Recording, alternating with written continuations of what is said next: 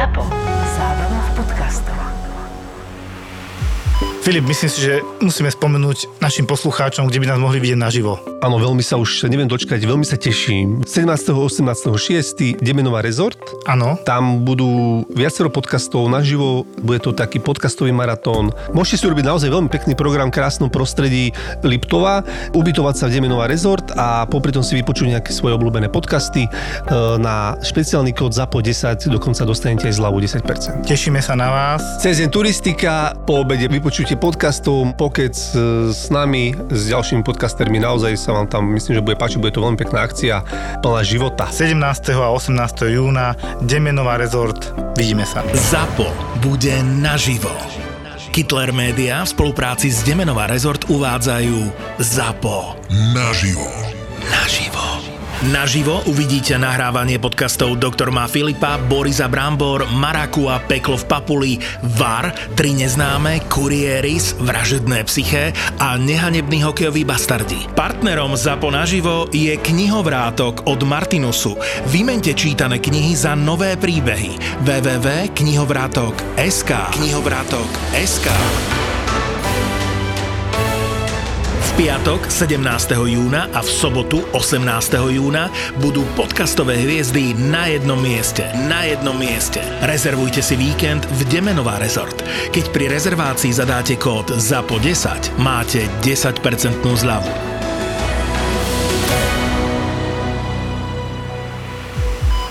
Teraz, keď mám prednášky, tak do služieb chodím tak na 15.30 a vždy, keď dojdem teraz do tých služieb, tak, tak očakávanie, že nikoho tam nepoznám, lebo slúžim na tej iske, jednotka intenzívnej starostlivosti, interné a geriatria, ale som verný tomu urgentu a idem sa tam vždycky pozrieť, pozdraviť teda kolegyňu, ktorá tam robí, ktorá mi bude robiť do, dobrú alebo zlú službu. A teraz už som tam bola, už mi jedného príjmala, a hovorím, mám tu pacienta, ktorého ešte ty si videl pred týždňom a pol, keď si bol na oddelení, to bol po infarte, bol zaliečený, bol v Bratislave na Národnom ústave srdcovo chorôb. Urobili mu teda SKG, selektívnu koronarografiu, nastriekli, pozreli, vyčistili cievy, spravili, čo mali teda. Bol odsledovaný, mal nejaké bolesti, ešte aj jeho obvodná doktorka dosť aktívna, musím povedať, tak e, si dala záležať, že či sa o neho dobre staráme tak sme sa starali a potom teda som mal našiel, že už bol prepustený a zase objavil na prelome služieb, že mi ho príjmajú. A ja teda dobre, že prvý troponín, ten parameter, čo dávame, tá bielkovina zo srdiečka, ten bol v poriadku, taký hraničný alebo skôr nízky po infarte celkom očakávané, čakali sme na druhý. Tak som si ho dal na večer, že nech tam mám nejaký normálny odstup, však bude na oddelení, mal aj taký ten pípak a všetko, aby bol sledovaný. Aktuálne bolesti nemal a teraz mal 39, už bol po infarte, normálne dostáva lieky a zrazu teda oni to hlásia z laboratória, že 700 a že Durči, však teraz mal infarkt, teraz má hneď za tým ďalší. Tak som šiel za ním ešte hneď, že čo je ako, a on sa cíti dobre, už aj taký pospával, lebo bol nejakých 9 hodín a že tak nič, ale ráno budeme volať zase do Bratislavy, že čo s tým, lebo teda niečo sa tam pokazilo, niečo nefunguje. A aby toho nebolo wow, v zápäti mi volá doktorka, jak som toto doriešoval ešte, že má dole pacientku s anémiou ťažkého stupňa, 76-ročná pacientka, hemoglobin 63 a teda som si išiel dole pozrieť, že teda nemusím behať hore dole, tak akorát som bol na ceste dole na trojku, kde mám aj izbu, prídem na urgent, pani 76 ročná, ešte sa tak triasla, hovorím, jasne, nediagnostikovaný Parkinson to vyzerá byť alebo niečo podobné. Tak som dal také tri základné otázky. Chudnete? Áno, pozerám opuchnuté nohy. A iba som si tak typol a hovorím doktorke mladej, to bude niečo onko. A to nemôžeš vedieť o 10 minút mi volá, pozri si rengen. Pozrel som rengen, otvorím raz, dva, tri, štyri, 5, 6, 7 útvarov na plúcach. Tak už nám bolo jasné, že som bohužiaľ mal pravdu a pani tam mala 7 metastáz, ale obrovských, jak tenisové loptičky a pingpongové loptičky. Ako už je to div DG, tak sme si ju prijali. Ja som ešte v ten večer volal príbuzným uh, synovi a jeho manželke, že nech si sadnú za okrúhly stôl, má 76 rokov, je to pokročilé ochorenie a nech sa porozprávajú. My budeme samozrejme diagnostikovať najskôr neinvazívne, ale bude otázka, či ísť potom do invazívnych vyšetrení, ako sú hadice, punkcie a tak ďalej. Či to má zmysel. Či to má zmysel, je, presne je. tak. No. Takže tak, taká smutnejšia služba v tomto smere, ale veď uvidíme, ja potom, keď budem vedieť tú diagnózu, tak určite sa k tejto pani vrátim. Bolo mi úprimne ľúto, lebo ona chodila po doktoroch ku obvodnému a tak a nemala také zlé výsledky a zrazu za pol roka jej takto klesol hemoglobin, červené krvné farbivo, zanemizovala a s vysokou pravdepodobnosťou príčinou tej anémie bude nejaké rozlezené nádorové ochorenie. A k tomu prvému pacientovi infarkt bol na tom istom mieste alebo, alebo inde? To sa tiež dozvieme, keď urobia znova koronarografiu, čiže on má Mhm. reinfarkt, tak to voláme po našom, že mal si infarkt, bol si zaliečený, prepustený domov, vrátil sa ti infarkt, eventuálne nejaké iné poškodenie na tých ciev a už sme mali aj disekciu koronárnej artérie, všeličo zaujímavé. Tomu sa tiež potom niekedy v budúcnosti určite vrátime, keď budeme na toto odpoveď. Každopádne sú to veľmi zaujímavé kazuistiky, to my voláme a som veľmi zaujímavý, ako to dopadne. Dobre je, že zatiaľ tí pacienti žijú obidvaja, majú sa relatívne dobre. Ja som ešte večer pani podal krv, teda eritrocity, hej, teda takto voláme slušne. A krvená dávka? Ešte nie, a na prednáškach nám teraz povedal, že sa to nevolá, že mm, erytrocitárna masa, ani krv, hej, lebo sa nepodáva celá krv, to je strašne rizikové. Áno. Podávajú sa Erytrocity. priamo červené krvinky, dokonca sú deleukocitované, čo znamená, že nie sú tam biele krvinky.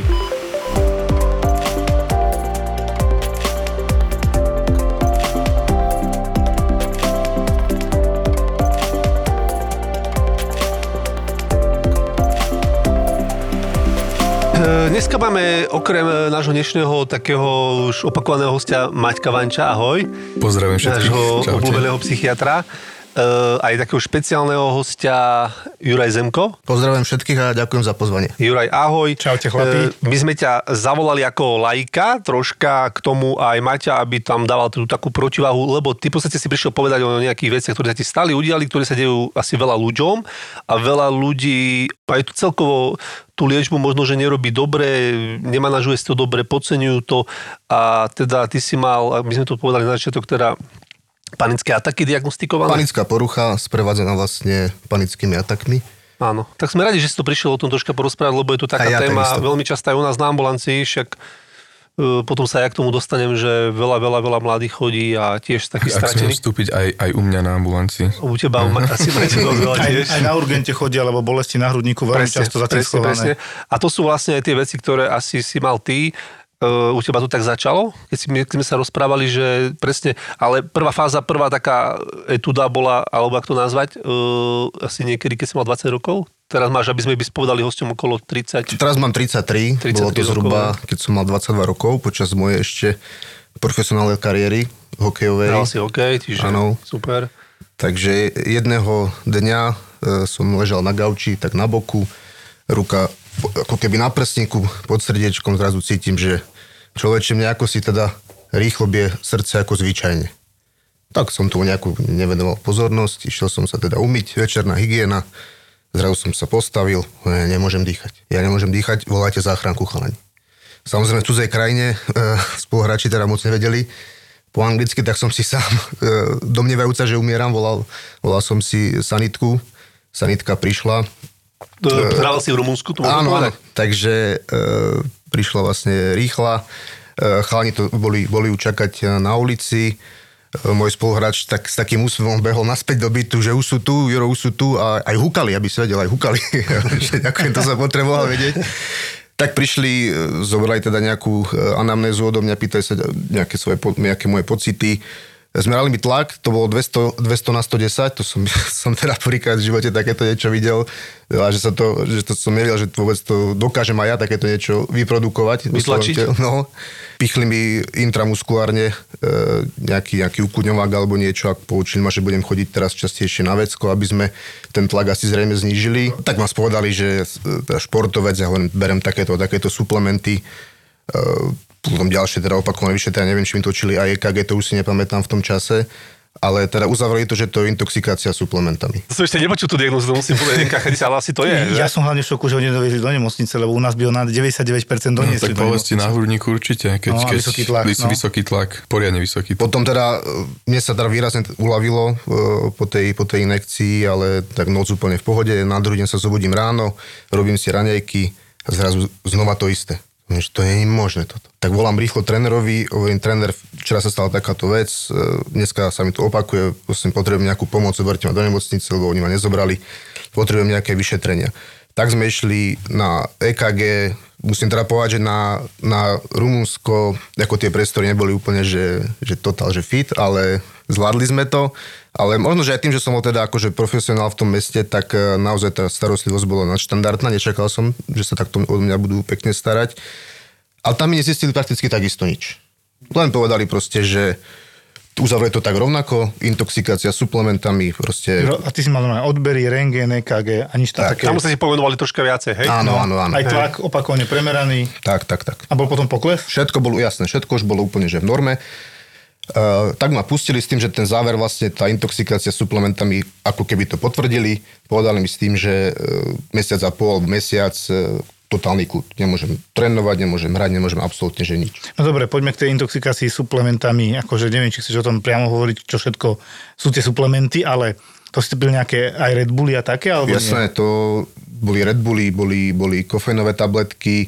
Uh, v tom čase som užíval vlastne taký, že na hrane uh, povolený spalovač tukov a booster, uh-huh. takže to sa všetko kumulovalo plus káva do toho. Čiže neboli tak ďaleko od pravdy. Ako... Preto som to tak aj bral, že Hej. asi teda ďaleko od pravdy neboli a ja som si tak aj sám pre seba povedal, že to telo si asi vypýtalo svoju daň za, Mhm. tieto, za tieto hraničné veci, lebo to mladé telo zvládne všetko, tak nie všetko, ale teda Veľa. veľa. Takže som tomu tiež som tomu relatívne uveril a tomu, čomu sa dostaneme neskôr, ma absolútne nenapadlo, že by takéto niečo ako nejaký psychický problém mohol nastať. Maťo, teba ako psychiatra sa spýtam, môžu takéto podporné látky nejak aktivovať nejakú takú ľahkú psychózu, niečo také? O, Z tých, čo boli vymenované, skôr asi nie. Kofeín môže byť zodpovedný za výstup toho tlaku a za tú, za tú tachykardiu, to rýchle, Jasné. rýchlejšie bytie srdca.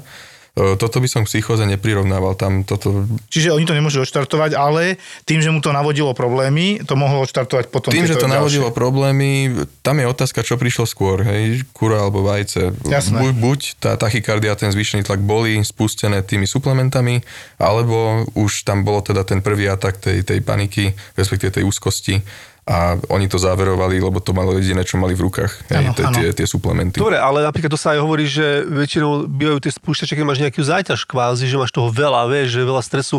Ty si hral hokej, v podstate si bol v cudzej krajine, akože bolo také v pohode, nie? Či nechodili výplaty, alebo vieš, Že akože, vieš, Chodili ja a paradoxne tam chodili o mesiac dopredu, ako na. Slovensku. No.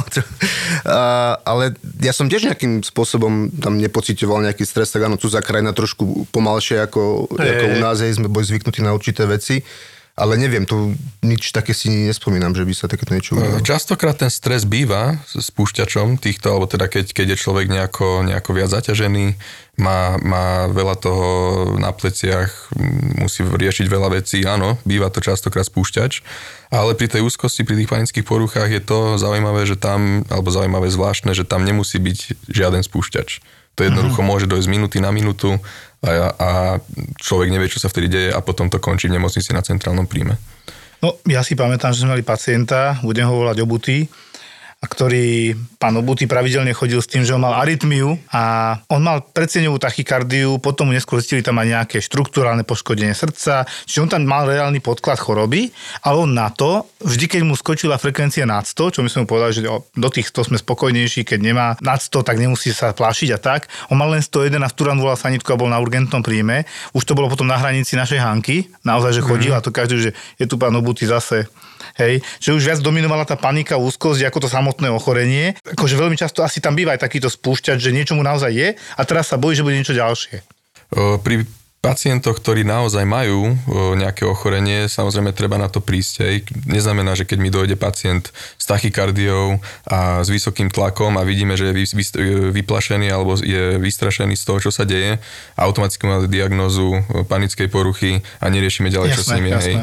Vždycky pri psychických poruchách treba najprv vylúčiť somatickú príčinu. Môže sa to opakovať raz, môže sa to stať dvakrát, trikrát, ale keď na štvrtýkrát už tam naozaj nič nie je a tie symptómy nasvedčujú teda tej panickej poruche, tak potom sa to rieši s psychiatrom. My na internom si ešte pamätám Joška, môjho staršieho kolegu, ktorý bol ako môj vedúci lekár, tak sme nevideli dokopy jednu pani, 50 ročnú, nemala nejaké predchorobie poriadne nič, ležela tam tiež ako arteriová hypertenzia a strašne bola taká, že bol na nej vidieť taký ten psychický prejav, by som povedal, taká akcentovaná osobnosť, hysterilčera trošku, hej, hysterionská osobnosť to voláte.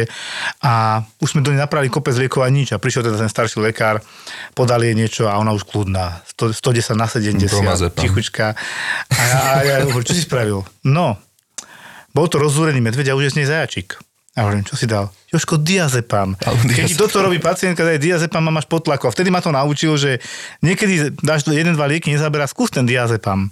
Nič, nič zle neurobíš, odblokuješ ten stresový podiel a zrazu... A vlastne aha. ti to odpovie na nejaké otázky. Že či Áno. to je takého áno. charakteru alebo takého. To sa aj volá normálne, že diagnostická, terapeutická diagnóza, tak. Áno, áno. Na centrálnom príjme u nás v nemocnici dávame väčšinou bromazepam, lebo však je to predsa len menej, menej záťaž pre toho pacienta, menej teda nejakých riz, rizik s tým Brom- spojených. Bromazepam je... Uh, firemný názov Lexaurin najčastejšie Á, známy. to je jasné, Lexač. Vydávate slabšiu verziu benzodiazepinov, ktoré sú na ukludnenie. ukludnenie. Tak, ak benzodiazepinov sa dneska dostaneme, keď teda dorozprávame o... Áno, Jurkovi. keď Juraj eh, Jurajovej. povie ďalší, vlastne možno ďalšiu časť príbehu. A vlastne ten príbeh pokračoval, ty si potom bol akože kvázi si to hodil za hlavu, alebo čo a išiel to ďalej a zrazu to prišlo, si povedal tak 4-5 rokov dozadu. No áno, ja som ho- hodil za hlavu vlastne tento, tento problém, e, alebo tento incident, ktorý sa mi stal, s tým, že sa to nikdy e, nezopakovalo až e, do roku, myslím, že to bolo 2018, cca nejakých 4-5 rokov dozadu. Vlastne už som e,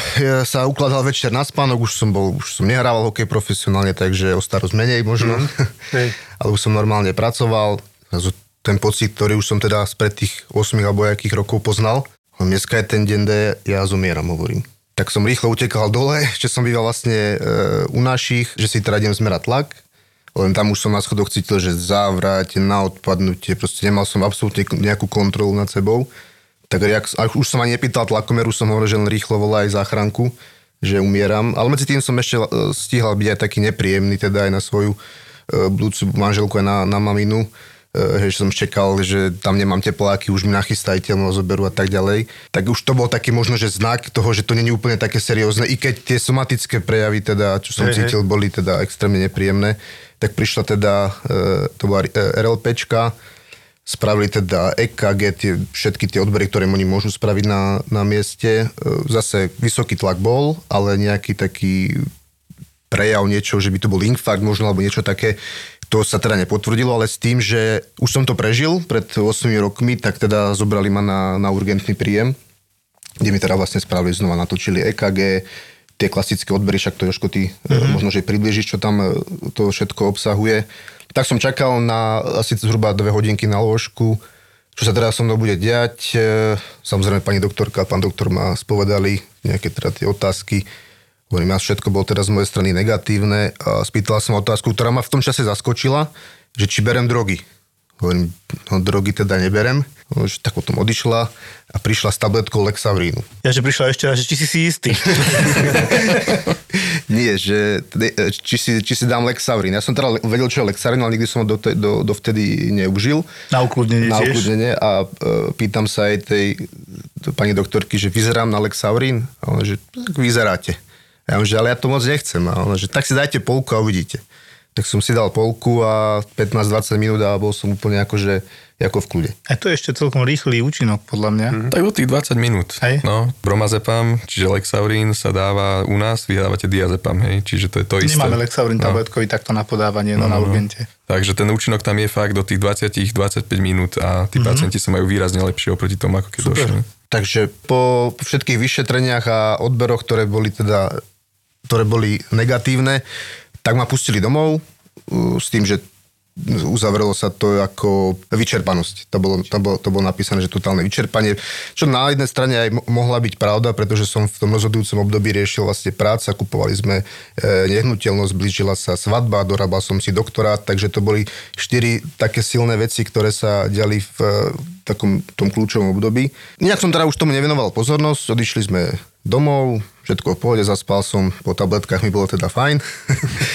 A ráno sa zobudím, jak som si dlhšie pospal a zobudím sa taký, akýsi taký nejaký, nechcelo sa mi vstať, slzavé oči, proste v hlave my, vír myšlienok, jak e, tu vidíme niekde v rozprávkach vo filmoch, sa mi tam točilo takto všetko, ja som to nevedel, proste tú jednu myšlienku si zobrať, prečítať a uchopiť, že čo mi to chce to telo povedať.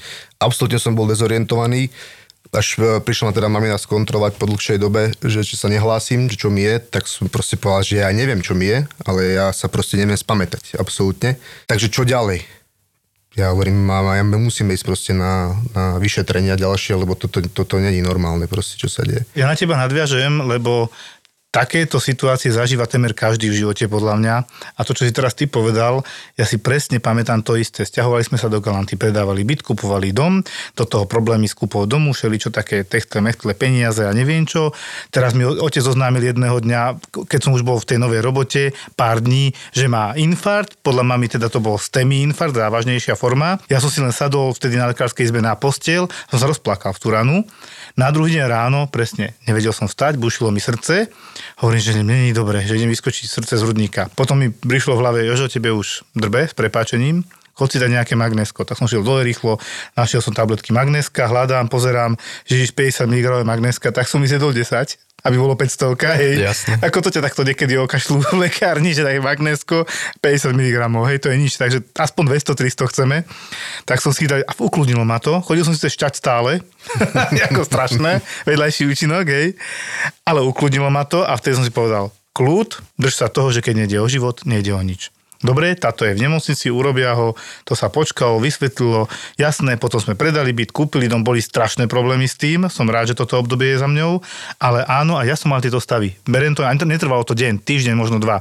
Len presne som si už tie magneska dával potom každý večer, aby som sa v kľude zobudil, dobre, 6 krát som šiel nosiť cikať, ale nevadí, relatívne kľudne som spal. Čiže Juro toto podľa mňa zažíva každý druhý, podľa mňa také obdobia prídu, ale práve na niekoho to už je príliš veľa. Ale prečo to je na niekoho veľa? Vieš, že je to niečo s tým Maťo. alebo s čím, to, s čím to je? Veľa ľudí si myslí, že to nejako súvisí s nejakou psychickou odolnosťou, alebo že, Áno. ja som silnejší Ty si človek nejaký ako ty, slabý, lebo hej, ty hej, taký, Nie, vôbec nebude. to s tým není spojené. Uh, jednoducho to je súhra okolností, koľko toho stresu má, ako, koľko toho stresu mám, aký má pre mňa ten stres, ale respektíve veci, o ktoré sa bojím, význam, či to je pre mňa niečo závažné, či to je nejaká banalita. Uh, hovorím, ono to môže dojsť u kohokoľvek, kedykoľvek, či je tam stres, či tam nie je stres, čiže ľudia, ktorí majú úzkosť bez nejakej príčiny, ktorí nie sú vystresovaní, by automaticky mali byť považovaní za slabších ľudí. Nie je to tak. Čiže vôbec to nesúvisí s ničím. Lebo napríklad taký, hej, Jura je tu, eh, hrával hokej, čiže je asi zvyknutý aj robiť pod stresom. Tréner, tréneri vieme, akí sú boli. Určite. Hej, že pod, pod takým trénerom akože robiť, však ja som troška hral a niekedy to bol celkom záhul, keď nám dal behať po schodoch korčuliach tréner, akože na brúsených alebo skot z mantinelu na lad, hej, na korčuliach. Vieš, takže to si mal, vieš, a nie si ani nejaká cintlavka, nevyzeráš byť, takže vieš, a preto je to také tiež, že... Preto hovorím, že ne, ne, nezáleží od toho, ako veľmi je človek psychicky odolný, lebo tie, tie spúšťače, respektíve ten, ten, ten, hlavný spúšťač, ktorý tam je, nemusí byť vysvetliteľný u nikoho. Hej? My veľakrát, keď sú pacienti e, s úzkosťami, ani nenájdeme, čo ju spustilo v prvotnom, tom, tom, pri tom prvom ataku tej paniky, respektíve pri tej úzkosti.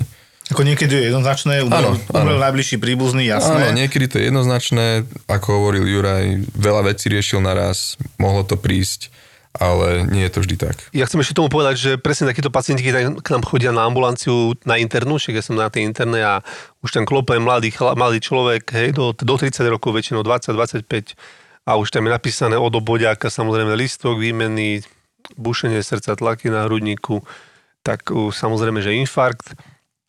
No a my samozrejme už teda si vieme, že keď je mladý človek, tak je tam malá šanca. Samozrejme, doktorka to vyšetríme všetko, jak treba, zoberieme, natočíme KG, doktorka si urobí tú anamnézu, už z tej anamnézy vie podľa toho typu bolesti, však ty to došli, Joško, vieš potvrdiť, že keď ti povie, že taká bolesť pri takom pohybe a toto, toto, toto, to, tak vieš asi, že už, už to. Odhadnúť, áno, áno. A presne aj minule taká jedna doktorka naša obvodná mm, stálica donesla pacientku, že ešte tu musíte rýchlo vybaviť, toto je infarkt. Hej, že tlaky bolesti na hrudníku. Pani bola, po, slečna bola po korone, tak si načítala, hej, samozrejme, že môže mať infarkt, lebo korona, hej, zahusťuje krv, hej, koronavírus, bla, bla, bla. A tá ešte doktorka, že vidíte, toto je hrozné, to, tá korona, nie, nie, ona bola po očkovaní, pardon, ona bola po očkovaní, takže to sa robia trombozy a robia sa embolky a všetko možné, už to oni z toho vidia. Takže ona nám donesla, tá obvodná lekárka, akože podozrenie na infarkt po očkovaní. No my samozrejme sme si ju tak ľudne posadili, vyspovedali, natočili EKG a úplne s kľudom sme ju poslali akože domov, že to bude proste niečo takéto. Niečo Čiže nízko riziková, nebola obézna, nefajčila veľa a tak ďalej. Nič, no. absolútne nič, nič jej nebolo a sama povedala, že už to pocitovala dlhšie a taká, a proste povedala si to presne takéto príznaky, jak ty si Juraj popisoval, vieš, že a potom sme už vedeli, ktorým smerom to ide a už potom len sme odporúčili v podstate, že samozrejme to treba povedať pekne a tak a niekedy aj tak e, polopatisticky, že by to pochopili, že aký tu dôležité ísť tomu psychiatrovi. A to je, to je podľa mňa, že vieš, niekedy, vieš, doktor to tam aj napíše, že ad e, psychiatrické, hej, odporúčame, ale tak oni tomu že ne, neodsúvajú, alebo sa nevedia objednať, sú aj dlhé čakacie termíny a niektorí tomu aj troška to pocenia, alebo to poprú, vieš, alebo býva to časté a to je strašný podľa mňa problém, že dostať vlastne na tú správnu cestu toho pacienta. Nedávno v službe tiež som chcel pomôcť trošku doktorke a vonku už čakala baba s mladým svojim priateľom a teraz, že ona si prečítala na Google, že má infarkt. Hovorím, ako ste na to prišli? Kde sa strašne zle dýcha, trpnuje prsty a tak. My už obidva vieme, že asi hyperventilácia, poznáš tie stavy. Koľkokrát si tí pacienti naštudujú na Google, naťukajú, čo ich bolí, brucho, hlava, poznáš to. A nieraz sa to stalo, čo sme si to zažili a už to vidíme pomerne často a niekedy naozaj predstavia tie najhoršie scenáre z toho, čo si vygooglili. No, veľmi zriedka im to vyjde, že trafia svoju diagnózu. Takéto veci nechajte na odborníkov. So životným poistením Profi Komplet od poisťovne Kooperativa máte teraz aj balík služieb e-doktor. Súčasťou balíka je napríklad linka zdravia, druhý lekársky názor, odborníci na duševné zdravie a oveľa viac. To všetko môžete využívať v rámci životného poistenia. Poistenie Profi Komplet so službami e-doktor pre teba a tvoju rodinu nájdeš v poisťovni Kooperativa. My si neuvedomujeme jeden základný pojem, Maťo mi to hádam potvrdí, že mať úzkostnú poruchu a zažiť úzkostný stav je 100 a 1, lebo úzkostný stav prirodzene, keď mi umre, umre najbližší príbuzný napríklad, bude mať aj ja. A nie je to neprirodzená reakcia, je to úplne normálna reakcia, očakávaná. Možno niekedy bude potrebovať ten človek, alebo ja treba niečo na ukludnenie v tej chvíli. Úplne bežne sa mi stane že oznamujem príbuznej, ja neviem, 50-ročnej, že manžel mal autonehodu a bohužiaľ zomrel, hej. A teraz, samozrejme, že viem, že to neznese dobre, my už sme s prepáčením pripravení s tou injekciou diazepamu, že jej to podáme, lebo nám tam môže aj skolabovať. Mnohí si to aj vypýtajú, máte niečo na ukludnenie a rozplače sa, hej. Ale to je normálna reakcia, podľa mňa nie je nenormálna. Čiže treba to deliť presne na normálnu reakciu na nešťastie a abnormálnu reakciu na možno banality. My to, nielen my, ale teda aj MKH10, čo je teda systém klasifikácie chorôb, to je rozdelené, je to pod kategóriou F, akože psychiatrické poruchy, 40 a tak ďalej, 4XX, o, čo sú neurotické poruchy. Máme panickú poruchu, úzkostné stavy, fóbie a sú tam takisto, takisto aj reakcie na stres. A tam je akutná reakcia na stres, adaptačná porucha alebo iná reakcia na stres a kopu ďalších. Reakcia na ťažký stres, moja obľúbená diagnoza, keď sa takéto stane, no. Presne tak, presne to, čo Joško popisoval, keď je to niečo po nejakom traumatickom zážitku, e, akutne, teda hneď nastane teda ten pocit úzkosti alebo smutku alebo strachu, to je tá akutná reakcia na stres. To sa dá preliečiť hneď na mieste. Pokiaľ sa to predlžuje na dobu 2 týždne a viac, tak je to adaptačná porucha, že sa s tým neviem zm- zmieriť, ale pri úmrtí príbuzného alebo teda pri, pri takýchto traumatických zážitkoch je tá normálna doba smútenia rok. Je, preto mi chodia o polnoci, poviem to tak pekne, že babky, s vysokým tlakom, takými netypickými bolestiami na hrudníku sú komplet vyšetrené.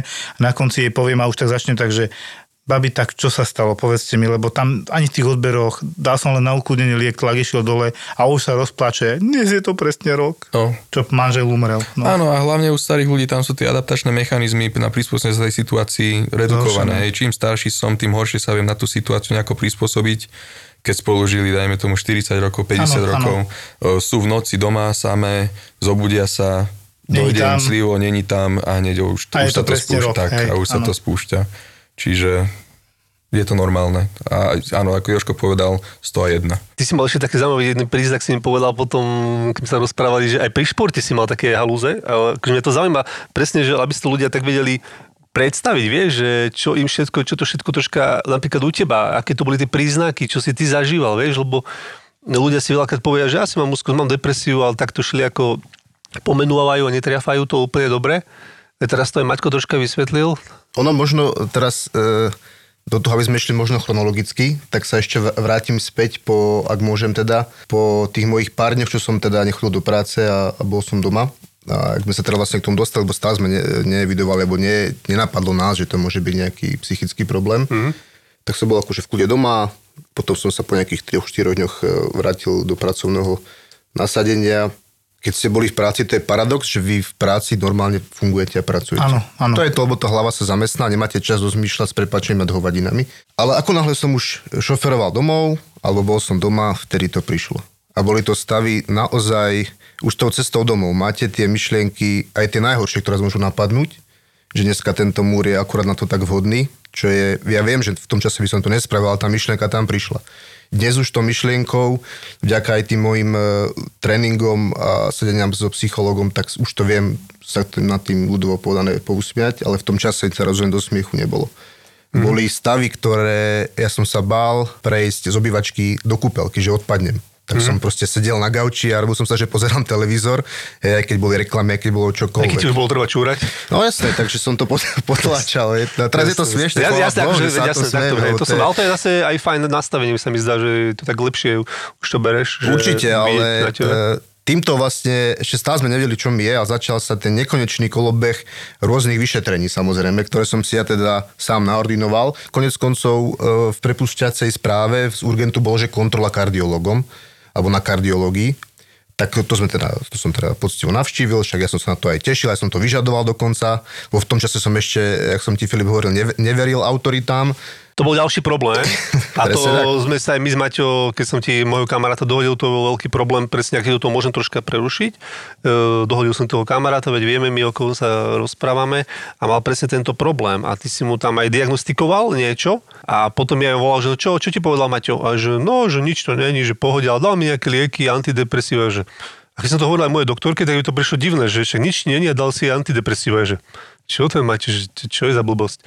No a potom ti volám, že ja ti hovorím, že no, on beral tie antidepresíva, čo si mu dal, že ak chce, tak môže vyskúšať, že nie, ak chce. To som mu nasadil, lebo proste som mu diagnostikoval toto a toto a toto, hej. Že proste, a on to v podstate poprel. Poprel tú diagnozu.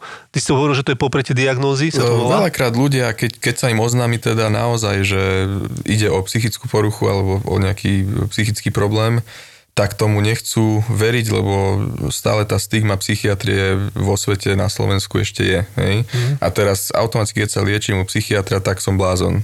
Hej? No. A to tak vôbec nie je. To chcem aj našich divákov podporiť, že keď majú takéto ťažkosti, nehambiť sa rozprávať o tom s blízkymi, ísť na to vyšetrenie, keď sa naozaj cítim zle. Lebo A čím skôr, tým lepšie. Čím že? skôr, tým lepšie, no, lebo keď sa to tam, my hovoríme, že zasuší, hej, tá diagnóza, teda respektíve tá porucha, to je, či, či je to psychóza, či je to úzkosť, či je to depresia, čím dlhšie sa to tam nechá tlieť, tak tým horšie je tá A čo to robí? Že robí to tam teda nejaké tie zmeny v tom mozgu, akože čo sa týka toho serotonínu, alebo, alebo, alebo čo to tam urobí, že to zasuší, čo to... No človek, keď v tom žije, tak jednoducho dostáva sa do stavu pri depresiách napríklad. Mm. Som, mám nejakú depresívnu epizódu, áno, splňam diagnostické kritéria, mám depresiu. Postupom času, keď to neriešim, tak sa dostávam do stavu, kedy mám tzv. katatímne myslenie alebo katatímne rysy myslenia. To znamená, že mám, laicky povedané, všetci tomu pochopili, filter pred očami, ten filter mi bráni vidieť veci v tom jasnom svetle, alebo v tom, Čiže v tom stále je- prírodzenom svetle. stále je hej. pohár poloprázdny? Stále, stále je poloprázdny, ak nie prázdny, hej, Mhm. aj keď tam je niečo je, tak ja poviem, že a vylejem to, je prázdny. Lebo ten náš mozog jednoducho, to je taká obrana proti tomu všetkému, čo sa okolo nás deje, že radšej nič neočakávať, vidieť všetko pe- pe- pesimisticky Mhm. a len tak nejakým spôsobom na zotrvačnosť ešte prežiť ten život. To je ale strašné. To, čo si ty Filip ale začal, potom pokračuje tak, že potom sa dostávajú k internistom za vysokým tlakom, tlakmi na hrudník, oni majú reálne ten Áno. vysoký tlak, to ako nie je blbosť, majú palpitácie, búši im naozaj to srdce. My tak aj tušíme, že v pozadí môže byť toto a áno, nakoniec sa asi dopracujeme k tomu, že by ten pacient potreboval aj psychiatra. Mnohí sa bránia, presne ako ty hovoríš.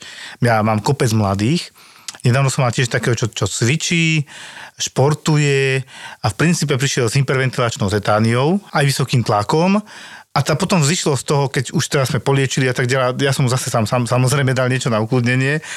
Tedy som mu aj povedal, že viete čo, no, lieky na tlak vám vôbec nezabrali, ale keď som mu dal liek na ukludenie, bum, za 40 minút ste mali dobrý tlak. A viete, čo vám tým chcem povedať? A on, že, že mi šíbe. Nie, to som ja nepovedal, že vám šíbe. To vy tak nemôžete brať presne toto, ako Maťo pomenoval krásne. To nie je, že ti šíbe. Máš ťažké obdobie možno, možno nezvládaš nejakú situáciu, alebo možno reaguješ úzkosťou alebo panikou a nie je na to nič hrozné, za psychiatrom nech ťa na tú liečbu a ideš ďalej. Takisto ako dostaneš chrípku trikrát do roka, COVID dvakrát do roka, tak môžeš dostať aj úzkosť trikrát do roka, podľa mňa, či? Môžeš, jasné, jasné. Hovorím, a keď máš, keď máš predispozíciu, alebo keď teda máš, si úzkostnejší, že prežívaš tie veci viacej, tú úzko môžeš mať viac, jak trikrát do roka, to môžeš mať trikrát za deň, to môžeš mať 5 krát do týždňa, hej, čiže tam je to, tá frekvencia tam je rozdielna. Ja si myslím, že do 30 rokov každý nás zažil aspoň krátke takéto obdobie, keď život nemal zmysel. Že? Áno, určite. Keď si mal 15 a roz, rozišiel sa s frajerkou a si mal 16 a ešte si mal prvý sex, hej? Tak tam to- asi hormóny hrali významnú úlohu. Hormóny, áno, a takisto aj ženy v prechode sa, sa budia v noci spotené, nervózne, buším srdce, vysoký tlak, idú na urgent. Áno. To prichádza, tá, tá panika, respektíve úzkosť môže prísť v akomkoľvek veku.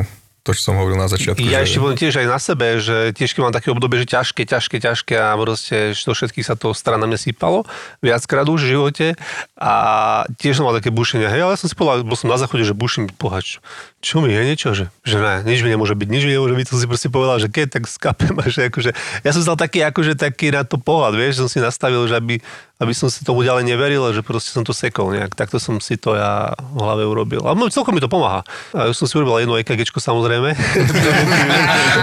Pre istotu. Ale keď už tam nebol, som si povedal, že už OK, že už nebudem vymýšľať. Mm, Prepač, Ty si si, Filip, spravil jedno EKGčko, ja som si po tomto mojom incidente tej domácej liečbe dovolil navštíviť celkovo trikrát kardiologa v krátkom časovom období, jedenkrát ORL, lebo už to bolo všetko, že mu aj uši.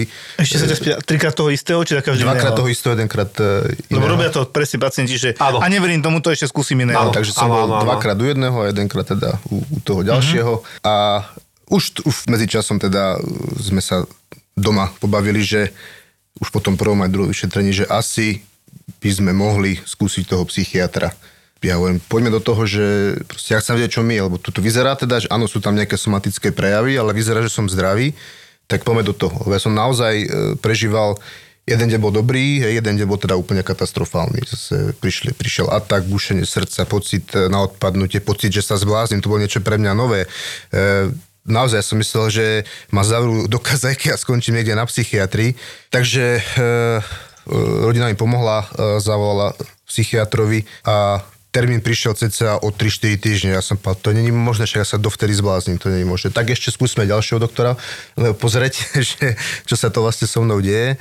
Tak e, sme mali teda, teda naozaj hlubkové vyšetrenie, aj echo, aj EKG, zase, neviem, tuto je nejaká taká cieva, alebo čo to je taká trojcípa, niečo som zachytil, keď mi robil echo, alebo niečo také mi tuto... e, Trojcipa chlopne, ne? Ale... alebo také niečo, a on, on kričí na sestričku, že poď sa, poď sa pozrieť, že to som ešte nevidel. A ja hovorím, že a je to tu. Ja, ne, že mne niečo je, ja, ja som Ty to vedel. si tam videl, hej. No, povedal ten pán doktor, že toto je ukážková, asi tá, tá, tá chlopňa, Aha. že to som ešte takú teda krásnu nevidel. Takú peknú. No.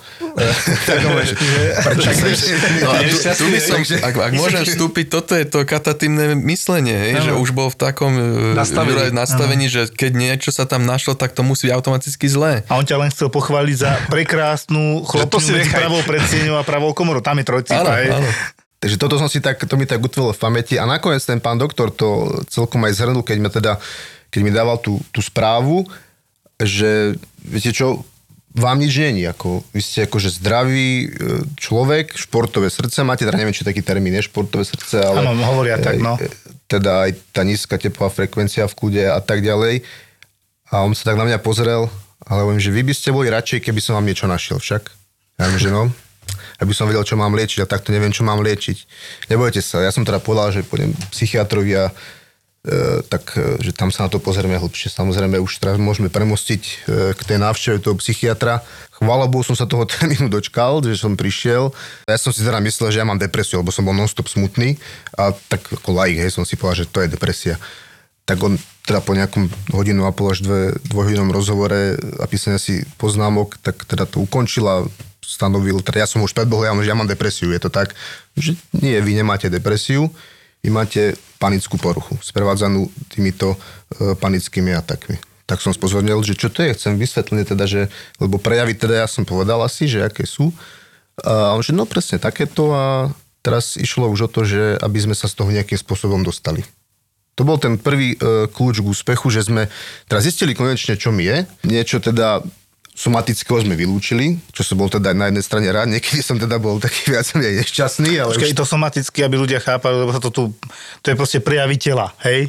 A keď sa somatizuje, takže niekto povie presne, ak sme sa bavili, že už má bolesť na hrudníku, ale tá bolesť nie je príčine súvisla so srdcom, ale je to prejav tej, toho stavu psychického. Takže somatizácia ochorenia je práve toto. A somaticky, inak krásne to pomenúvaš, ťa chválim teraz, somaticky znamená, že prejaví tela. Áno, lebo takto, ja som si veľa potom samozrejme v tom procese tejto liečby, ktorú sme si teda nastavili, najskôr e, sme išli teda nejakou e, cestou e, psychológa, nejaké konzultácie, nejaké cvičenia. Do toho sa zakomponoval autogénny tréning a rôzne meditácie, takže týmto sme nejakým spôsobom pokračovali a vylúčili sme zatiaľ medikamenty, že teda na antidepresíva nenastúpime. Mám, že OK, ja budem proste bojovať, tak bola veľká podpora rodiny za, čo im ďakujem, lebo či už manželka alebo rodičia, to keď nemáte pri sebe milujúcu rodinu, tak to je veľmi ťažké musíte sa všetkým zveriť. E, nie je to ľahké ísť s takouto diagnozou na povrch, ale keď to budete v sebe dusiť, tak vám nikto nepomôže. Našťastie, sa, našťastie sme sa o tom porozprávali a tá pomoc prišla, e, nehovorím, že prišla včas alebo neskoro, proste ďakujem teda, že to prišlo No ale čo sa týka tej samotnej liečby, v časti sa uľavilo, v časti, v časti bolo zase horšie dni. Naučil som sa kontrolovať svoje telo, ten, odporúčam ten autogénny tréning si naštudovať. To je veľká vec, ako si dokážete vy ovládať svoje telo, ako si dokážete privodiť e, jednak v jednej ruke, že tam cítite chlad, druhé teplo a, tak ďalej, takže to bola veľká vec ale e, tie ataky proste neustúpili. Oni neboli už tak in, v takej intenzite, hej, že chodili trikrát za deň, ale chodili raz za dva dní. Hej. Ale proste prišiel ten atak a ja som ho nedokázal nejakým spôsobom zvládať. Atak rozumieme tým, že znova pocit na odpadnutie, pocit zbláznenia sa, zahmlievanie pred očami, tlak na hrudníku a zase ten istý kolobek. Zase mám infarkt, som si myslel a, a tak ďalej. No dobré, a potom dostal lieky teda? No ako z počiatku, e, nie že som ich odmietal, ani aj e, pán doktor ma nejakým spôsobom takto nastavil. Čo smieš, Maťo? Neodmietal som ich. ešte neprišla tá ponuka, počkaj, ešte neprišla tá ponuka, lebo e, tak, čo sme sa bali, že tak viete, som akože kvázi nejaký silný človek, ale to s- môžete byť e, Herkules a proste zrazu ste takýto maličký všetko sa vám zdá, že ide proti vám. Teda niečo pomáhalo, niečo nepomáhalo, ale proste už tie ataky proste stále chodili, hej, to už bolo na, dennej báze. Ja hovorím, že takto proste to je absolútny diskomfort, proste nie, že len trpíte vy, ale trpí aj vaše okolie. Teda moja manželka potom keď už sme spolu e, bývali, takisto však aj blízka rodina. Veď, No to e, ako znášala, vieš, ako to znášala tá rodina, vieš, že, lebo napríklad tiež mám toho kamaráta a viem, že on to veľmi ťažko znášala, že už tá jeho žena sa, ona sa triasla, už bola úplne proste hotová tiež aj ona, hej, že to nie je len, že dobre, stalo sa ti niečo, ideme ďalej, ale proste musela ti časy venovať, asi ti pomáhať všetko a nevidela, kedy to príde. Určite, e, Ako ako, to ona som povedal, prežívala. že bez tej, e, bez blízkej rodiny by sa to možno, že ťažko, ťažšie zvládalo, teda oveľa ťažšie, ale e, pamätám si na jednu úsmevnú príhodu e, s mojou manželkou, teda však už sme toto absolvovali, všetky tie vyšetrenia, už som týmto si prešiel, už som si cvičil doma ten autogen a tak ďalej, mal som konzultácie, teda bolo nastavené, čo mi je. A zrazu prišiel proste silný atak doma, a rýchlo som zalarmoval, rýchlo Lexavrin, tam choď, toto do dnes už meškáš, už tu to dávno malo byť, aj tak som kričal a, a, tak, a tak ďalej. A ona mi to teda dala so slovami, daj si to, ale nič ti není a prestaň, schop sa. A tam nastal ten zlom, hej, že som si to nejako uvedomil, že však fakt nič není, reálne asi. Lenže v tom čase som to ešte nevedel, tak ovládať. No ale potom už e, vlastne za pár teda dní sme nastúpili na liečbu medikamentami, kde som sa teda tomu nie že vyhýbal, ale proste tak som sa snažil. Už to priznal troška, hej, tak som sa snažil to nejako oddelovať, že to zvládnem. Tak som nastúpil tesne e, pred e, novým rokom. Musím e, aj toto cestou poďakovať pani doktore, pani, pani doktorke psychologičke, ktorí sa mňa starali, že mi vysvetlili, ako to celé bude prebiehať, že sa mi ten stav ešte zhorší, ako ho mám doteraz a musím to proste vydržať. Hej. Konzultoval som to aj s rodinnými príslušníkmi, aj predsa aj v rodine širšej bola nejaká anamnéza, kde e, takéto chorenie psychické bolo, takže už si tým niekto prešiel, mal som aj iné skúsenosti, tak som si povedal teda, že budem tomu veriť a e, musím to vyskúšať. No ale poviem vám pani, že tých 14 dní to bolo peklo. Keď som začal tú liečbu medikamentami, tak som myslel, že vyskočím z kože. Ale proste stále som si hovoril, už mám jeden deň za sebou. Ešte ideme, ešte druhý deň. Už som si takto ako pomyslene robil čiarky. Povedal mi, že po 10 alebo 14 dňoch sa to teda výrazne polepší, bude sa ti to preklapať tie dni, hej, že máš teraz máš jeden deň dobrý, 5 na, s prepačením na prd a tak ďalej sa to bude otáčať. A bol, odbil 14. deň a ja som fur nebol v tej e, svojej nejakej, nejak, v nejakom komforte, ten diskomfort stále pokračoval, tak ale že už keď som sa dostal až sem, proste musím vydržať, veď tie lieky musia zabrať, ale potom začali tie pochybnosti, že čo keď vydali zlé lieky. Mhm. Hej, ale našťastie na ten 18. alebo 19. deň prišla tá zmena, to si budem pamätať asi do konca života, že som sa zobudil, vysmiatý. proste. S prepáčením, vtedy ste mali radosť aj z vykonanej e, potreby, keď ste chodili vysmiatí a už som vedel, že proste už som akože na 99% z toho vonku a že som to zvládol. Samozrejme tá liečba ešte pokračuje tými medikamentami určitú dobu. V tom čase som ešte asi nejaké 3-4 sedenia absolvoval s, s pani psychologičkou a tiež si pamätám na ten kvázi v úvodzovkách prepušťací moment, keď mi po poslednom sedení povedala, teda vtedy som ešte nevedel, že bude posledné, že my už tu len tak tliachame a len tak kecáme o živote, že vy už ste tu proste dve, tri sedenia nemal čo robiť, ale... Že už je dobre, hej. Že už je dobre, takže týmto sa rozlúčime, ja vám ďakujem, ja vám ďakujem a táto liečba sa, alebo tieto konzultácie s pani psychologičkou sa skončili. Asi aj strašne veľa pacientov sa zlákne, keď sa dostanú tie antidepresíva, že nevydržia to, že? Že tieto presne, čo, si, čo popisoval určite Juraj. áno, to, čo ho popisoval Juraj, je úplne, úplne štandardom, by som povedal. E, 18. deň je taký ten priemer, čo, čo pacienti popisujú. Do toho 21. dňa je taký štandard, že dovtedy ten A- efekt by mal byť... antidepresíva? Áno, antidepresív. Že citeľný. dlho, ty kokos? Tri týždne. E, Taký ten prvotný efekt, e, väčšinou hovoríme pacientom medzi tým 10. a 14. dňom, že kedy už začne trošičku sa cítiť ten pacient tak ináč. Nevie, Mhm. Nevedia to popísať, prečo, nevedia, že čo sa deje, ale jednoducho niečo je inak. A za ten týždeň od toho 14. dňa by sa mal dostaviť ten efekt toho lieku, že sa ráno zobudím, presne ako Juraj hovoril, a zrazu je všetko lepšie. Slnko svieti. Slnko svieti. Už Mhm. nie je len tá tma a prázdny pohár, ale už, Teraz- už sa... Teraz môžeš spomenúť ten serotonín, lebo väčšina z nich ovplyvňuje Áno, serotonín. toto, toto, už, Ja už ja som dvakrát spomenul úplne hovno, tak už povedz. do tretice ten serotonín, že vlastne kým sa ten, ten uh, serotonínový systém a dopaminový systém mozgu uh, preformatuje tými liekmi, tak to preto tr- trvá taký čas, tie tri týždne. Mm-hmm. Antidepresíva fungujú teda na rôznych, rôznych mechanizmoch účinku, ale, ale teda všetky ovplyvňujú tieto, tieto A systémy. čo to znamená, že keď si mal to peklo, čo to znamená, vieš, aby ľudia vedeli, že aha, toto je normálne, že dobre, toto je to peklo, že to asi ukáže nežiaduce účinky liekov, ktoré tam sú. Hej. My vždycky hovoríme o tom, že to príde, o, treba s tým rátať. Pokiaľ je to neznesiteľné, vždycky treba kontaktovať toho doktora, ktorý to predpísal a buď to odkonzultovať, alebo sa skúsi vymeniť tá liečba, pokiaľ sú nezvládnutelné. E, najčastejšie, ak môžem, potom Juraj môžeš potvrdiť, ktoré z toho si mal, zmena chuti do jedla, buď extrémna žravosť, alebo teda nechutenstvo k jedlu E, poruchy spánku, nočné potenie, denné potenie, poruchy sexuálnych funkcií, to všetko tam môže byť hej, v, tom, v tom období, keď sa nastavuje nevoľnosť, pocity na zvracanie. A laboratórne môže, viete čo byť? Sekundárny CADH, Áno, čiže nízky, nízky sodík Nízky krvi sodík, a s tým hyponatrémia. To spojené sme riešili veci. takú pacientku, Áno, presne, že áno, bola áno. zle nastavená asi, lebo mala, to je zle nastavená? To Nie, to nie je zle? Nie je nastavená to... Ale to, musí vymeniť liek, lebo keď máš hyponatrémiu takú, že si Určite. kvôli tomu hospitalizovaný, tak to Určite. musíš. Filip, podľa toho, ako závažnú. Ja som nedávno mal pacientku, ktorá mala že 130, hej, ale bežne mávala 140, ja som si to potom spätne pozeral. Čiže čo som urobil? Začnite jesť čipsy. Alebo niečo slané, hej. Táto si dávala aj minerálky, fatry, aj tam všetky buď, rady, buď, takže... na- častejšie to máme u antipsychotík, tieto, tieto hyponatrémie. U iných liekov, U iných no. liekov, iná, iná, iná skupina liekov, ktoré používame v psychiatrii.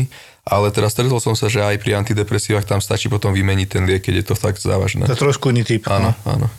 No. no tak, Jurko, ktoré si ty zažil? Ja som paradoxne, to čo si imenoval, ja som nejako tak nemal, nejako, že, uh, že by sa to nejako extrémne prejavovalo. Po, potím sa celý život, to mám z hokeja, hej, že potím sa aj keď je vonku minus 10, uh, ale tak to, to tak je. Ale skôr bolo to, tá nechuť e, do jedla sa sem tam objavila a také pocity na zvracanie, to, Mhm. to, to bývalo. Ešte som zabudol, častokrát aj psychické bývajú nežerúce účinky, kedy pacienti majú pocit, že sa ten stav ešte zhoršil, ako na začiatku, ako pred začatím tej liečby tými antidepresívami. O, alebo taká prchkosť, o, výbušnosť, uh-huh. striedanie nálad, taký, taký vnútorný no, nepokoj. Hej, Jurko, tieto, som, tieto som zabudol vymenovať. Že trafil si? To si trafil kniec po hlavičke, takže tieto presne, čo si imenoval teraz, tak to bolo... Tak na druhý pokus. No. tak to bolo totálne, že 100% zásah. A tam zase presne musí byť tá rodina, hej, že rodina asi silná, lebo keď toto všetko... Áno, ale našťastie teda, že ja som mal tú vedomosť, že čo príde. Uh-huh. To keby som nemal, tak to možno, že vzdám, neviem. A keď už bolo naozaj zlé, že, že ten atak bol silný, tak vtedy sme dali Lexaurin alebo niečo na... To, na to chcem povedať, že častokrát v úvode liečby o, dávame dvojkombináciu. Už keď vidíme, že pacient má nejaký odpor k tomu lieku, tak sa mu to snažíme nejako vysvetliť, že na tie 2-3 týždne, kým začne pôsobiť to antidepresívum, kým prevezme funkciu kontroly, teda, alebo respektíve o, regulovania toho serotonového systému mozgu, tak dávame benzodiazepiny. E, Benzodiazepinov poznáme viacero druhov, najbežnejšie sú alprazolam, bromazepam, diazepam, e, v ľudskej reči lexaurin, diazepam a neurol, alebo teda Xanax. E, To je to isté, čo neurol, frontin a tak ďalej. Daj ten liek na nervy, hej, no. Áno, liek na nervy. Ten liek na nervy chcem, obvodiaci veľmi radi predpisujú a potom to pacienti berú roky a sadíme potom, že sme Sú závislí. závislí na tom, Áno, to je tak, To je ten druhý extrém, no. Tak, to je ten druhý extrém. E, pri liečbe teda, v úvode liečbe antidepresívami to dávame na tie 2-3 týždne, potom sa to postupne redukuje. E, ľudia sa toho boja. Tí, čo vedia, že na to môže byť závislosť vyvinutá, tak nechcú tie lieky, lebo že nechcú byť závislí. E, dva mesiace je taká, taký zlatý štandard, keď sa berú tie lieky dva mesiace pravidelne, aj trikrát denne možno niekedy, tak to riziko závislosti je minimálne. Hej. Keď sa to potom naťahuje na pol roka, rok, nebo daj 10 rokov, tak potom už bez tých liekov to nejde. Každá žena by podľa mňa mala mať v kabelke svoj Lexaurínik, to nám jedna pacientka povedala. No a presne, presne tie benzodiazepiny v úvode pomáhajú prekryť tie nežerúce účinky, ktoré sú pri liečbe antidepresívami a e, lepšie to ten pacient potom zvláda. Tak ako Juraj povedal, keď bolo zlé, dal som si Lexaurin, bolo lepšie. Čiže tam sa tá, tá liečba aj pravidelná doporučuje. Alexaurin sa stal, alebo Neurol sa stal môjim spoločníkom na cestách, hej, takže som mal vždy nejaké v taške alebo v ruksaku. Mal som ho vo vrecku, keby bol nejaká príčina. Nikdy som ho nepoužil, ale z toho začiatku som ho bral ako taký nejaký backup, že mi pomôže, keby... Barličku. E, Pacienti to majú radi pri sebe, aj mám pacientov, ktorí majú teda panickú poruchu. E, brali v úvode teda tieto benzodiazepiny, potom popri tom brali antidepresíva, tie prebrali funkciu, fungoval na nich, ale stále mal jednu, jedno plato alebo menej pol plata pri sebe, že keby náhodou to došlo a už len ten pocit, že to má, ako Juraj Presne. hovoril, tak boli na tom oveľa lepšie. Ja mám question. Napríklad, keď šoferujú kamionisti alebo čo, niečo Nemali takéto. vybrať takéto Nemali vybrať. No to som chcel vedieť. Nie, nie, že či je lepšie v tom strese a návale e, šoferovať ďalej, alebo si dať aj slahnúť. Na každého, na každého to má iný vplyv. Hej. Niekoho to iba ukludní, tie, tie benzodiazepiny, ako vedľajší účinok tam je, že nás to aj pritlmí. Hej. Áno, Nielen ukludní, ale aj pritlmí. Čiže neodporúča sa viesť motorové vozidlo, ale ako náhle si dám nejakú malú dávku, uľaví sa mi a cítim, že som 100% vigilný, že na mňa nejde spánok, tak e, nemal by s tým byť problém. No to je moja otázka, či keď napríklad ťa policajti chytia na v moči teraz benzáky, či to bude problém. Tak záleží, že či si spôsobil nejakú nehodu alebo nie. to už je problém sebe. Alebo či ťa chytili. Ale nie, pokiaľ máš benzáky, tak tam potom samozrejme tak ako pri alkohole, keď nafúkaš či zbytkový alkohol alebo akokoľvek, akúkoľvek hladinu, musíš na psychiatrické vyšetrenie. Rozumiem. Či tam je závislosť, či to užívaš pred jazdou, či to užívaš pravidelne, či to máš predpísané, či si bol inštruovaný, že nemáš tým šoferovať a tak ďalej, či si dodržiaval odporúčania. vlastne aj ak- akutne, alebo teda aktuálny stav viete vyhodnotiť, že je tam ospanlivý a tak ďalej, nemal to užiť, precenil to a tak ďalej. To, to vy neviete. To, takto. to nie, to psychiatr, hlavne tá závislosť, či tam je závislosť od benzodiazepínu, lebo ako náhle niekto je závislý od benzodiazepínu alkoholu, stráca e, psychickú spôsobilosť na to viesť motorové vozidlo. Čiže Či každopádne rezume je, nedoporučuje sa Nedoporučuje to, sa. keď Nie, ideš šoferovať. určite nie. Jasné. Aj v príbalovom letáku, ktorý sa nemá čítať, to je napísané. Nečítajte príbalový leták. Nikdy.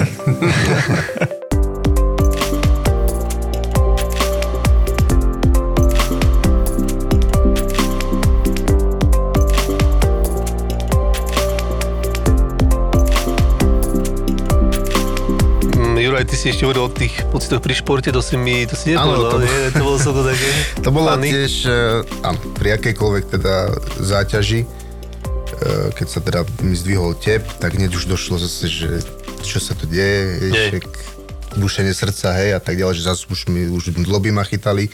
A vždy to nejako odznelo, hej, lebo sa nejako, bola nejaká akcia, alebo, alebo niečo, že proste som dával už pozor, som na to nemyslel a potom zase zase počas eh, nejakej športovej aktivity. Tu sa, takto sa mi to furt stredalo a eh, ja som teda to povedal doktorovi, že sa mi to takto deje a že ja mám proste pocit na odpadnutie a bojím sa toho, že odpadnem. A on mi povedal výbornú vec, ktorú som potom aplikoval. Povedal mi, že viete čo, tak si to sám so sebou povedzte, že tak odpadni. Odpadni a niekto, kto je v okolí, ti pomôže. A už sa s tým netrápte. Tak ja toto som, tak to na Ale mňa to je prišlo. taká, vyzerá byť akože blbosť, ale podľa mňa je to Nie, fajn vec, lebo ja to, som toto jasné. som presne takéto niečo a ja som si tak sa o zem a uvidíš, že to nič není. áno. Ale musíš akože, musí byť nejakí ľudia, vieš si čekni predtým, či sú, No tak ja som hrával fotbal, takže som si tam zrátal, že zhruba z tých 12 ľudí by aspoň jeden mohol podať prvú pomoc. takže som už bol kľudený. Jasné. No, a super, odtedy ako... A pomohlo ti to, ne? Akože, Pomohlo. To si chcel povedať, vieš. Stále je, sme už od toho, od toho, od toho prvého počiatku nejakých 5 rokov možno, uh, nehovorím, že myšlienka príde vždy zlá počas života. V akomkoľvek štádiu, či to príde raz za deň alebo raz za mesiac, tá myšlienka príde, ale vďaka tým, čo som si prežil a tým uh, tréningom, už to viem sa na to pozerať troška ináč. Samozrejme, keď sa zlaknem, keď ma pichne za volantom, e, že či to náhodou nie je ten infarkt, ale mm. keď bude, tak už ma to nemusí trápiť, lebo možno, že tu zomrem a, a nie, už ma to nemusí Vieš čo, úplne, lebo ja som mal takú pacientku, presne boli, chodili vystrašené po tom covide a vieš, taký, presne už taký na poli úzkostlivý, alebo jak to povedať. A, a jedna pani raz prišla, už som nevedel, čo povedal, predtým som povedal, ale ešte neberte to tak vážne a každý to na to inak reagoval, že buďte takí, viete, tak čo sa má stať, sa stane. A povedal som to pani, ona, no veď presne, tak keď zomriem, tak zomriem. A čo bude už? do- A potom sa tak pozeral a úplne takto jednoducho to povedal, zas- zasmiala sa na tom, zoberte mi to na to nož, však uvidíme, či to je infarkt, keď nie, tak nie, keď áno, tak áno, tak už neprídem, vieš. Teraz si mi nahral neskutočne. Včera na jednotke intenzívnej starostlivosti som mal na monitore jedného 93-ročného pacienta. On to vyzerá, že prečo monitorujem 93-ročného pacienta, ktorý mal infarkt a zistili mu závažné poškodenie dvoch chlopní. V podstate 93-ročný pán, ktorý mal to, čo si ty nechcel mať, hej, ale v strašnom stave to srdce a bolo mu ponúknuté, že to vedia riešiť v Bratislave na Národnom ústave srdcovo chorôb.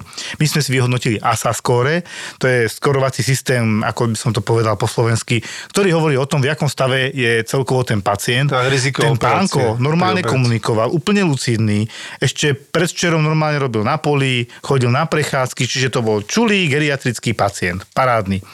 A Teraz som čítal tú správu, že on to odmietol. Akékoľvek riešenie, aj infarktu, aj, aj všetkého. Tak ja som tak akože idem do toho, idem ho presvedčiť, nie. Šestkrát som ho presviečal. S tým, že som začal, že pane, nehnevajte sa, sú dve možnosti. Povedali vám aj to B, čo bude, keď tam nepôjdete? No, nepovedali, ale to na tom nič nezmení. A že prečo nie? A veď ja už mám 93 rokov, čo už... Viete, čo, čo tam ja budem, tak zomrem o rok, o dva, no a čo teraz ako? Však mám kopec rokov, mne teraz nič není, tak čo to budem naháňať? Čo keď tam zomrem? On sa skôr bojí, že tam zomre počas tej operácie. To riziko tam samozrejme je, ja sa nehádam. Áno, to riziko tam je, ale, a teraz to, aj som to tak povedal, že možno to vyznie sprosto, pane, ale uvedomte si jednu vec. B znamená, že vy nepôjdete a temer do roka by som povedal, že máte skoro istú smrť na to ostatné, na tie chlopne, ktoré sú úplne zlé, na ten infarkt, to vás môže kedykoľvek prekvapiť a tá smrť nebude ľahká. Dusenie sa, opuchy, možno krvácavý stav, hoci čo iné, hej. Na, na druhej strane, keď umrete počas spánku, to nebudete ani vedieť. A keď sa to podarí, a podarí sa to dobre, keď sa to už podarí, tak máte ďalších 5 rokov kvalitného života. Toto si uvedomte. A on zase si išiel svoje. Šestkrát som to opakoval samozrejme, že nie, a toto, a žena sa bude na neho hnevať a kúkame, čo, čo sa bude na vás že- žena hnevať pre Boha? Že chcete žiť ešte 5 rokov alebo 10? Asi už chcela mať pokoj. A deti a vnúč, budú sa na nás dívať, že čo vymýšľam, akože čo vymýšľate, že chcete dlho žiť. Veľmi zaujímavý rozhovor to bol. Tak som dosiahol aspoň toľko, že on si to do, do rána premyslí. A to, ako to dopadlo s týmto pacientom, sa dozviete v aplikácii Mamaragan, kde sme už aj my, kde sú aj ostatné podcasty a budeme tam postupne pridávať e, ďalšie insiderské veci z prostredia zdravotníctva, z nemocníc, e, rozhovory s hostiami, ktoré napríklad ja veľakrát s nimi absolvujem pred nahrávaním.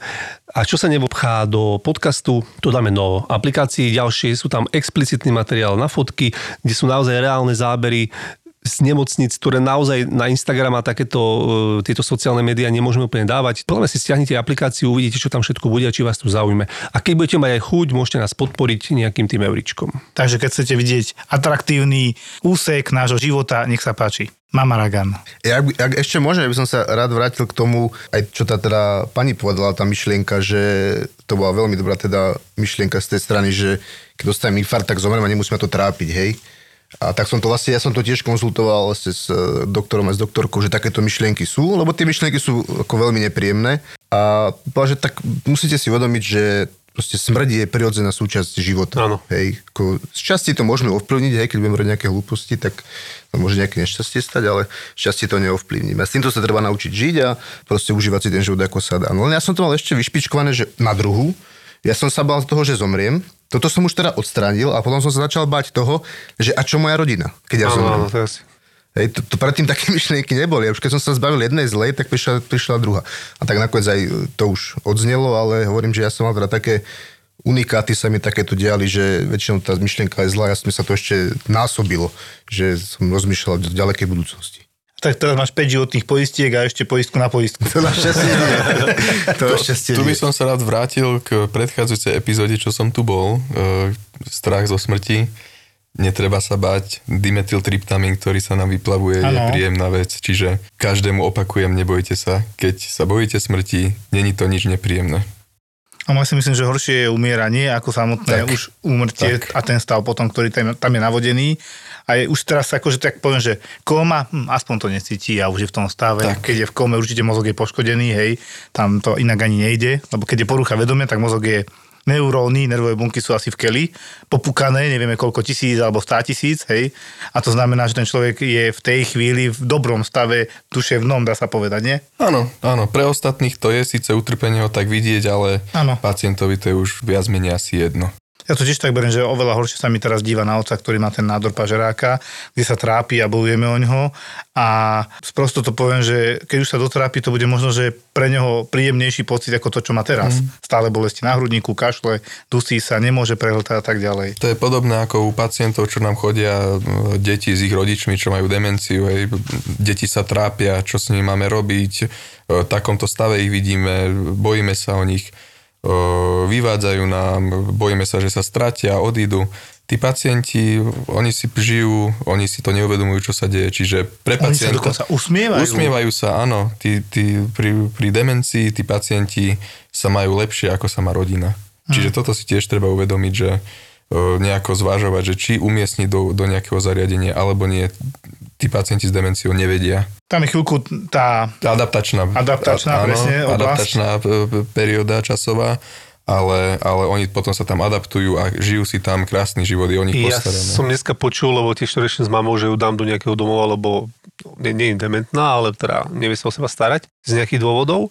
A mi hovorila teda sestra, že jednom ústave je to tak, že tam majú veľa Alzheimerikov, sa na nich zameriavajú a je tam taká, po, taká vec, že kým si nevedia zvyknúť, že oni sa všetci vlastne chcú ťahajú domov, hej? že, Áno, oni, áno. že oni strašne chcú ísť domov, keď sú na tom domove a tu vlastne vymýšľajú a oni tam vlastne postavili falošnú fejkovú zastavku a že normálne chudáci tam teda akože stoja a čakajú na autobus Áno, áno. a celý deň čakajú a druhá je potom, že večer sa otočia a idú na izbu, hej, že akože že zabudú, čo tam vlastne robili. A mi to prišlo strašne vtipné, ale celkom akože chytré, Toto sa vieš. mi stalo aj na oddelení.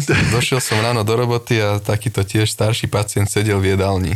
Išiel som do, do roboty na, na lekárskú, sedenie, vizita a tak ďalej.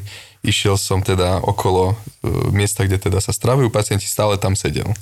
Ešte stále som to neriešil, ten deň som aj slúžil, došiel som večer teda pozrieť e, oddelenie a pacient tam stále sedel. Tak pozerám na ňo, že idem sa ho teda spýtať, že čo sa stalo. Ja, že, že, že teda aký je problém, že nechcete ísť na izbu, nie ste unavení jedno s druhým. On, že nie, nie, nie, že za chvíľku mi ide autobus, že ja, ja už idem domov. tak som ho tam nechal sedieť a za chvíľku išiel na izbu a zaspal a spal do rána. No, tak to sa každý deň, vieš. Áno, však to, kým si nezvyknú na to. Hej, hej, hej. Mne by zaujímalo, čo sa odohráva v tej hlave, ale možno sa v 90 dozviem. No presne to isté sa tam odohráva, čo povedal. Čakal na autobus. Iba to, iba čaká autobus celý Ale deň. že vieš, lebo u nás na urgente nepočkajú ani 15-20 minút niekedy a on bez problémov počká niekoľko hodín na autobus, vieš. Ono to možno vyzerá, že nám to je smiešné, ale nám tí Alzheimerici ani de- všeobecne dementní starší pacienti nie sú smiešní. Tá situácia je smiešná, Áno. ale treba si uvedomiť, že im nie je zle. Vieme, že to prejde a keby sme ich práve že znásilňovali ísť na izbu alebo niečo urobíme horšie, ako to, že ich necháme v tom svojom svete. Áno, lebo oni nebudú rozumieť tomu, prečo ich bereme z tej zastávky, prečo, prečo ich chceme donútiť do niečoho, tak pôjdu do nejakej agresívnej reakcie, agresie, potom ich treba tlmiť zbytočne, e, je tam humbug na oddelení kvôli tomu, čiže e, radšej ho nechať v tom svojom svete, nech si to odžije a potom on sa sám rozhodne kedy, alebo milo ho zoberiem, že dneska už nepôjde autobus, poďte, pôjdete zajtra. Nesmeješ sa pred ním, ale pomyslíš Nie. si v hlave, ešte sa pousmeješ v hlave. Že ja raz tak tiež dopadnem, že Boh vie, kto mňa bude brať zo zástavky. Áno, no. Počúvaj, teraz si od teba vypýtam návod, lebo mnohokrát, a zažil, som- zažil som obidve možnosti, keď mi sestrička zareagovala raz tak, raz tak, keď napríklad schizofrenici majú v tej svojej hlave, že sú niekde inde, vidia iných ľudí, tak nechať ich v tom, alebo sa ich snaží presvedčiť, alebo to nechať do toho neutrálu. Nepresviečať ich o vašej pravde, respektíve o pravde v tej všeobecnej, čo, čo vníma väčšina z nás. E, Nepresviečať ich, že teda to je inak, ale snažiť sa to do neutrálu, ako si povedal, zobrať ho, že poďte, poďte na izbu, tam sa o tom porozprávame, alebo láhnete si na Ani chvíľku. nepotvrdzovať ich teóriu, Nie, jasné. nepotvrdzovať, nevyvracať, len to tak nejako zahrať do neutrálu. Jasné. Jurko, určite už teraz nebereš lieky, že? Neberem. No a bolo ich treba nejako postupne alebo naraz vysadiť, že? Ako to tam je? Toto je veľmi dobrá otázka a určite sa odporúča konzultovať to so svojím ošetrujúcim lekárom, Psychiatrom, psychiatrom. Áno, a určite to neurobiť e, z dňa na deň a bum, že dneska mi je super a teraz už nemusím nič brať. Ako si to postupne vysádzal? E, Prešiel som na polovičnú dávku, ktorú som si držal nejaký mesiac, dva možno. Mm-hmm. A, tak, a potom už som to proste len sekol po tých dvoch mesiacoch. hej. Jasné, už tej polky. Boli tam minimálne nejaké zmeny, troška výkyvy, ale dalo sa to zvládnuť. A teraz sa cítiš ako? Super. Myšlienky sú niekedy zlé, ale to je v pohode. A od diagnozy je to koľko? Od diagnózy je to skoro 5 rokov. 5 rokov, no. A kedy si sa začal cítiť, že dobre, koľko to trvalo celé? Že a už mi je lepšie, fajn. Tam boli ešte určite výkyvy nejaké. Ten celkový čas od teda stanovenia diagnózy až po medikamenty začiatok tej liežby ubehol, ak sa nemýlim, nejakých 7, 7,5 mesiaca. Ale úspech je, že máš rodinu, život, funguješ si, spíš, ješ, Presne chutí tak. ti život. Presne tak, to je to najdôležitejšie. A super odkaz dávaš aj tým ľuďom, ktorí toto niečo podobné zažívajú, čiže to je tiež veľmi chvalitovné, že si s tým išiel s tou kožou na trh troška a povedal im o týchto veciach, lebo teda vieme, že to veľa ľudí tají a toto sme už o tom E, rozprávali. tají, a keď som teda o tom ja verejne rozprával medzi e, svojimi kamarátmi a tak ďalej, tak som bol prekvapený, koľko ľudí e, takýmto ochorením trpí a vôbec nevedia, čo s tým robiť. Takže mm-hmm. potom aj, aj volali, aj sa pýtali súkromne, e, aby som im poradil. Rada jednoduchá, choď za psychiatrom, nie je to hamba. E, keď sa s tým za to niekto bude smiať, môžeš ho len polutovať a neprijať ma, aby sa stalo jemu to isté. Hej, lebo ja sa takisto nesmiem človeku, ktorý si zlomí ruku. Hej. Ja som si to nevybral. Takže taký odkaz je nebáť sa ísť za doktorom, akým je napríklad Maťko, Pančo, ktorý je psychiatr. Nebať sa ísť za psychiatrom a ešte by som doplnil tento odkaz, keď psychiatr usúdi, že to je na farmakologickú liečbu, na medicamentóznu liečbu, tak e, nebraniť sa tomu, aj keď som nastavený, že nechcem brať lieky, nechcem chemiu do seba, tie lieky sú pre ľudí a pomôžu vyhrabať sa z toho rýchlejšie a človek nemusí tak dlho trpeť. V podstate žijeme perfektný prasačí život. No a čím je väčší hlad, tým sú romantickejšie predstavy o jedle. Zaslúžime si poriadnu facku pozitivity a liek proti lenivosti. Nechce sa mi ísť cvičiť, mám málo dopamínu, nemám drive ísť do posilky a potom si spomenieš, že kúsok od tvojho bytu otvorili nové fitko a prvý vstup je zadarmo. Z knihy je jasné, že jeden z najlepších predpokladov uvoľňovania dopamínu pri akejkoľvek činnosti je zmena. Denis vyberá motivačné myšlienky z dobrých kníh. Marcus Aurelius v knihe Hovorí k sebe, ktorá je skoro 2000 rokov stará, píše, že nikdy ma neprestane fascinovať, že milujeme seba viac ako ostatných, ale viac sa zaujímame o ich názory než o tie svoje. No a či sa to niekam posunulo, my sa dnes vďaka sociálnym sieťam snažíme zaujať ľudí, z ktorých väčšina nám je ukradnutá, ale ak vyjadria názor, tak ho príjmame ako od človeka, ktorého celý život poznáme a extrémne si ho vážime. Podcast o malých veciach, ktoré ti môžu zmeniť pohľad na život. Také tie rečičky o osobnostnom rozvoji, ktoré by ťa mohli baviť, lebo sú okorenené humorom. pretože náš mozog nepotrebuje nejaké sofistikované výhovorky na to, aby sme ho presvedčili k tomu, aby nič nerobil. On sa totiž snaží byť efektívny a snaží sa šetriť energiu a preto ľahko naletie aj na takéto výhovorky. Hackni a manipuluj svoj mozog pri počúvaní podcastu Mozgová atletika. Zapo. Zábrná v podcastovách.